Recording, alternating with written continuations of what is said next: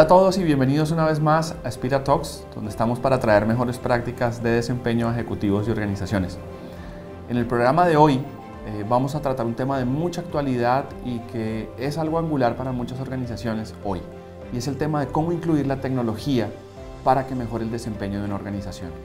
Nosotros en Spira, a través de nuestras prácticas y de nuestros clientes, hemos encontrado que hay cinco factores que ayudan a que se incluya la tecnología más fácilmente y además que impacten el desempeño. Y el primer factor que hemos encontrado es la estrategia. Las compañías tienen que tener mucha claridad cuál es el resultado de negocio que quieren impactar de su estrategia. Lo segundo que hemos encontrado y que se vuelve muy clave es preparar y alinear la cultura. Si la cultura no está en disposición de recibir la tecnología, pues el proceso es mucho más complejo y muchas veces hasta abandona la tecnología. El punto 3, y que lo hemos hablado en otros programas anteriormente, es definir muy claramente los indicadores conductuales claves que queremos impactar. No hablamos de competencias genéricas, hablamos de indicadores conductuales claves que sean muy fáciles trabajar y que la gente los pueda repetir y convertir en hábitos. Y eso nos lleva al punto 4, y es poder hacer el seguimiento y generar programas de engagement. Para poder meter la tecnología y que realmente impacte en el desempeño, requerimos hacer seguimiento con la gente, acompañarlos y ver cómo va su avance. Y a medida que van avanzando, insertar programas de engagement que hagan que la gente no se nos abandone la tecnología. Y el quinto punto es lo que llamamos inclusión e innovación. Cuando hablamos de inclusión es entender que hoy en día las organizaciones tenemos más de cuatro eh, generaciones trabajando al mismo tiempo y entonces tenemos que generar programas de tecnología que permitan a la gente de distintas generaciones adaptarse, adherirla y volverla parte de su trabajo. Y cuando hablamos de innovación, en este punto, lo que queremos traer es que cuando se habla de tecnología para el desempeño, normalmente se entiende e-learning, plataformas LMS o plataformas de gestión de desempeño. Y lo que tenemos que lograr es ser innovadores. Hay hoy en día muchas herramientas como el microlearning, el rapid learning, el streaming, los videos interactivos, por mencionar algunas, que si las usamos mezcladas, hacemos integración, para la gente va a ser innovador cada vez que se acerquen a la tecnología y va a ser mucho más fácil. Así que con estos cinco pasos, pues podemos empezar a garantizar que la tecnología nos impacte en el desempeño. Y hoy, para debatir de este tema, que atañe a muchas organizaciones porque están viviendo este proceso, nos acompaña un ejecutivo que empezó hace varios años a trabajar en Claro en temas de servicio al cliente y hace ocho años lidera la transformación digital del BBVA con un éxito rotundo y que ha sido muy eh, aparecido en redes sociales a nivel nacional. Y para mí y para toda la gente en Espira TV es un orgullo, un placer y voy a decirlo de esta forma, un honor tener a Milovan Dragañac que la verdad, Milo, tenerte hoy en día es un lujo de invitado por todo lo que han hecho en el banco. Así que bienvenidísimo a Spira TV.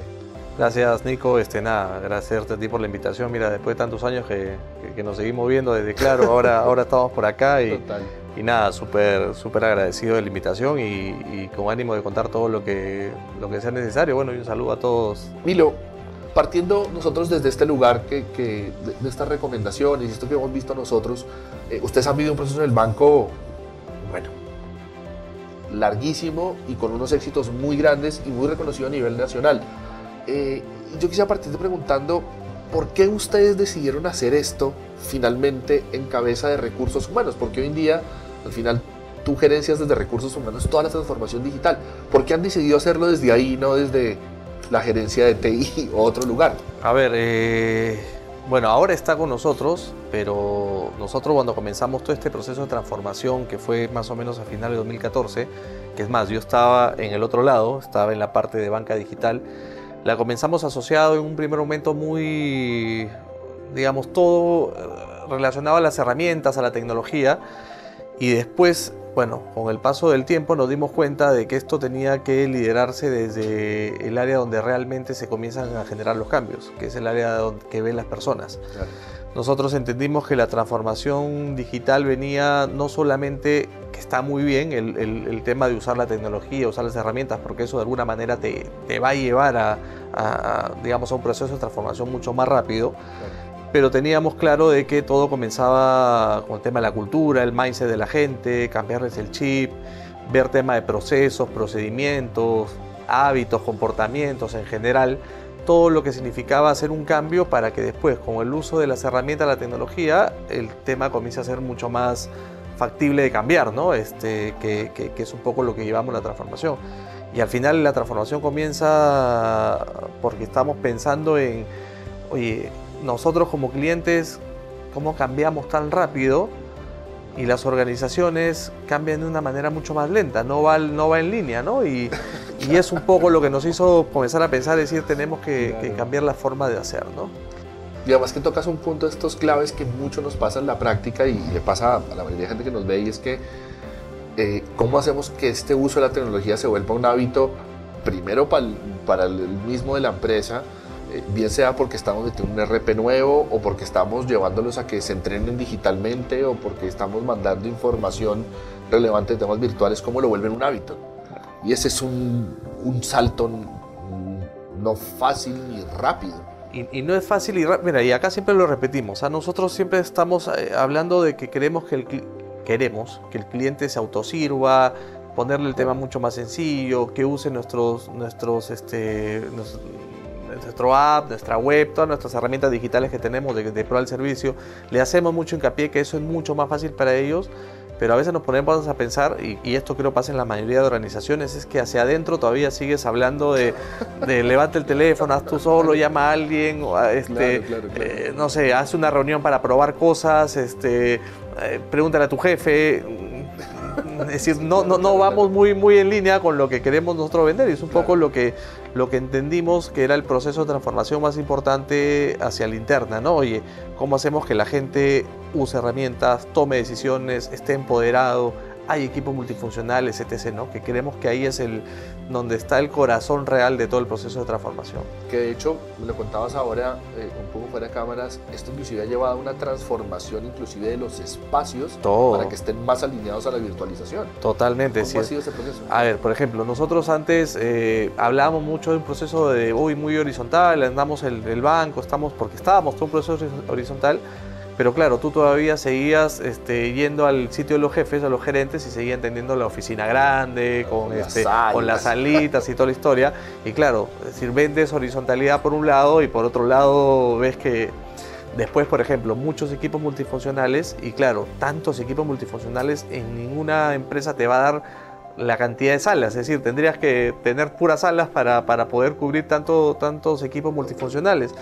Entonces, ¿qué hemos ido haciendo como banco? Ya ni siquiera estamos hablando de Open Space, es decir, ya todos nos sentamos, nuestro gerente general eh, Eduardo ya desde casi un año que se, está, se sienta, por ejemplo, estuvo hace un tiempo en el piso 3 con el equipo de riesgos, ahora está en el piso 4 con el equipo de finanzas, sentado como si fuera uno más, él, su asistente, como si fueran uno más dentro del equipo, este, compartiendo nuestros daños, compartiendo nuestro comedor, es decir, ¿por qué? Porque es realmente lo que se vive pero ya hemos ido, esto va evolucionando, porque esto no es que tomas una decisión y, queda ahí. Hemos ido viendo, por ejemplo, que ya el Open Space tampoco nos, nos ayuda mucho. Ahora estamos entrando a Hodeskin, que es, oye, ve y siéntate con las personas que te, que te tengas que sentar en ese día para trabajar. Si ya estamos también quitando todo en, nuestra cabeza el tema del espacio físico único para mí, este es mi sitio y claro, mi mes de vacaciones, eh, el 70% de mi tiempo la paso en reuniones o viajando y ese sitio está ahí libre, vacío y ahora es, oye, anda y mejor este, siéntate con las personas que tengas que trabajar ese día y, muévete en el banco según lo que quieras, la productividad que quieras tener ese día, ¿no? Ya, ya no el clásico de que no, este es mi sitio. anda y búscate el sitio donde tú más vas a producir en el día de hoy y, siéntate con las personas que vas a producir. O sea que es una transformación general, ¿no? Es decir, todo. Porque además con esto de, decirle, siéntate donde tienes que estar y además estás viajando, pues también obliga a que ellos tengan toda esta transformación que ustedes han hecho de herramientas virtuales para trabajar de una forma diferente. También, es decir, ahora, por ejemplo, a mí me da mucho gusto cuando ahora en las reuniones que, que, armamos siempre hay un aviso previo donde dice, y si estás haciendo home office, este, esta es la dirección de Webex para que, por ejemplo, para que te puedas, eh, puedas estar en la reunión. Es decir, estamos incentivando no solamente la transformación en sí de cara al cliente, sino también una transformación a la interna para que la gente de alguna manera viva y aproveche todo lo que las herramientas que nos puede dar como empresa, ¿no? que son muchísimas.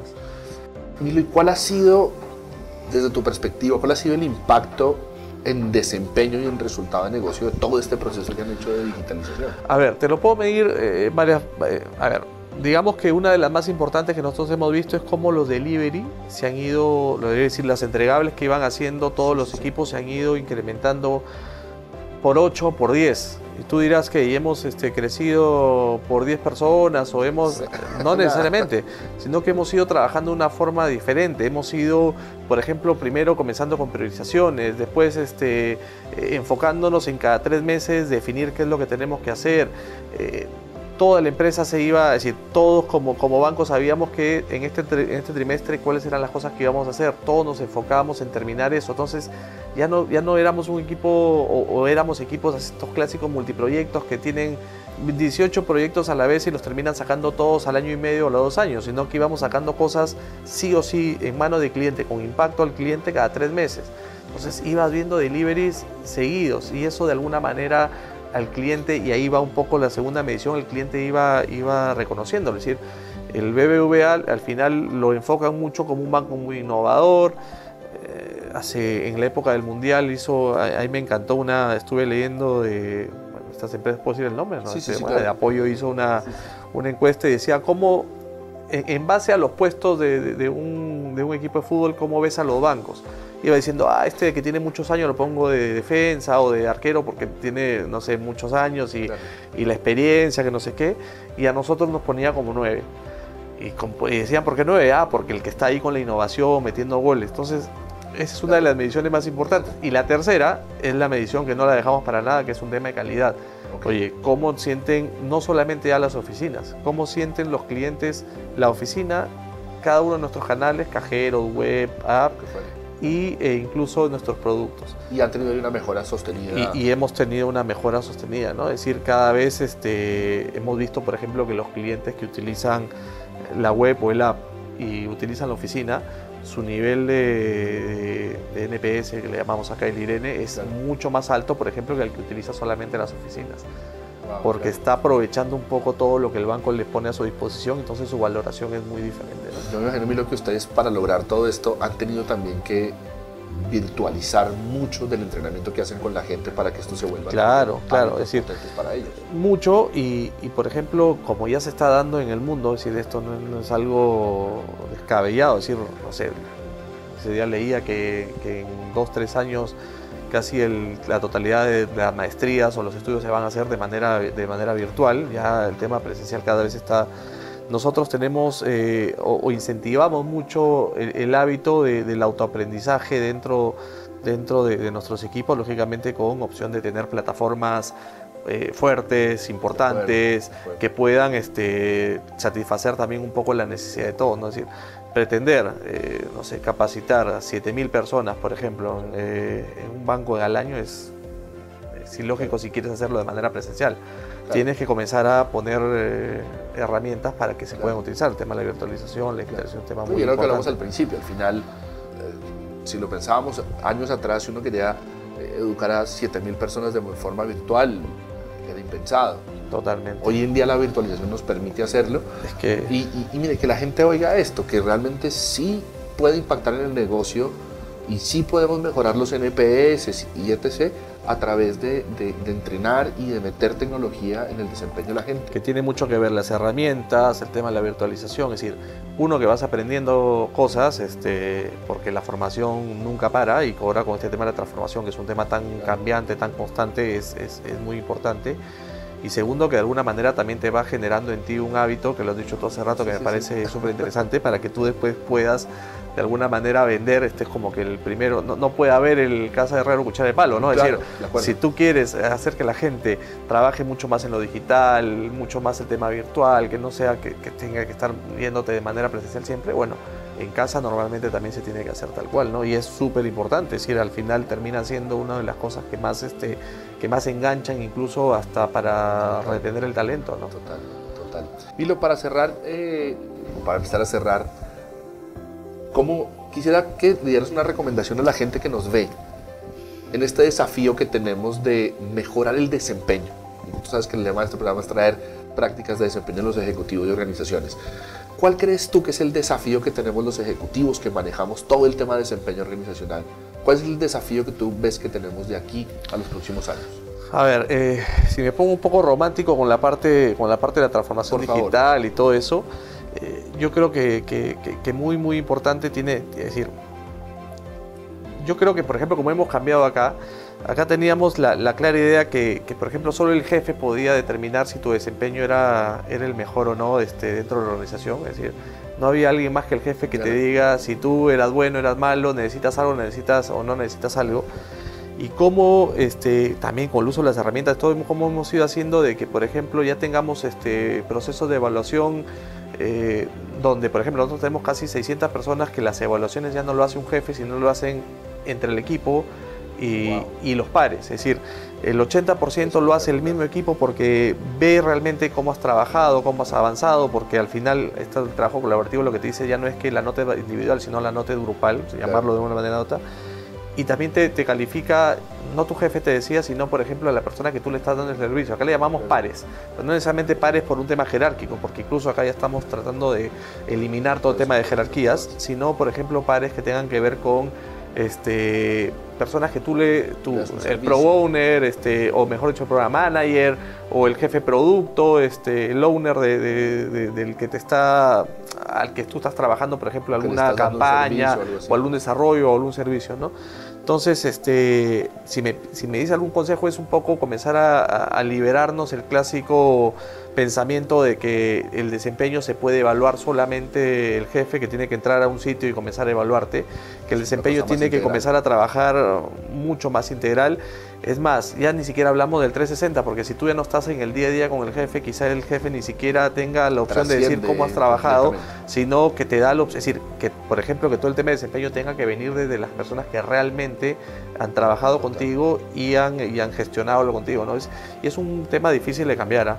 porque acá el jefe, cuando hablamos de jerarquía, está acostumbrado a que es mío y es mío y, ¿quién lo va a evaluar si no soy yo, ¿no? ¿Quién va a decir que bueno si no soy yo? Y, bueno, y para eso hay que tener un, de hecho, un soporte importante para, para poder trabajarlo. Espectacular. Milo, pues para cerrar, ¿algún mensaje final que quieras transmitirle a toda la gente que nos está viendo para cerrar esta, esta, conversación que hemos tenido? Nada, a ver, un poco reforzar lo que, lo que hemos comentado hace un rato. Creo que, que si bien la transformación digital viene de personas y es un tema que tenemos que enfocarlo mucho a personas, eh, el tema de las herramientas, la virtualización, la digitalización, todo esto es, es el medio que nos tiene que ayudar para poder, este, para poder avanzar. Toda la vida me preguntaban, por ejemplo, ¿cómo hacemos una organización Agile? Pero oye, pero es caro un coach agile. Es que tienes que comenzar este, con un coach agile para poder cambiar. Es decir, un poco va también con las herramientas. Oye, quiero cambiar la quiero hacer una transformación, pero oye, pero las herramientas este, por ahí me van a costar. Bueno, es que tiene que ser, es un poco el proceso, y después ya lo que, lo que toca en cada área o en cada empresa es ir trabajando la, eh, todos los temas, ir mejorándolos, adaptándolos, ir generando quizás su propio conocimiento ya también a la interna. ¿no? Oye, Milo, la verdad que se nos queda corto el tiempo, que nos podemos quedar aquí conversando un montón de muchas más cosas. Te agradecemos muchísimo el tiempo. Este, la verdad creo que ha sido súper aportador todo lo que nos has dicho y creo que las prácticas que has traído para la gente va a ser súper útil. Así que muchísimas gracias. Nada, encantado y algún día lo seguiremos con un café algo, ¿no? Este, toda la conversación. Totalmente de acuerdo y tomar la invitación. y a ustedes para seguirnos siguiendo, nos pueden seguir aquí en nuestras redes sociales, pueden seguir a Milovan si quieren hacerle también preguntas y nos vemos en un próximo programa aquí en Spiratox. Muchas gracias. Chao.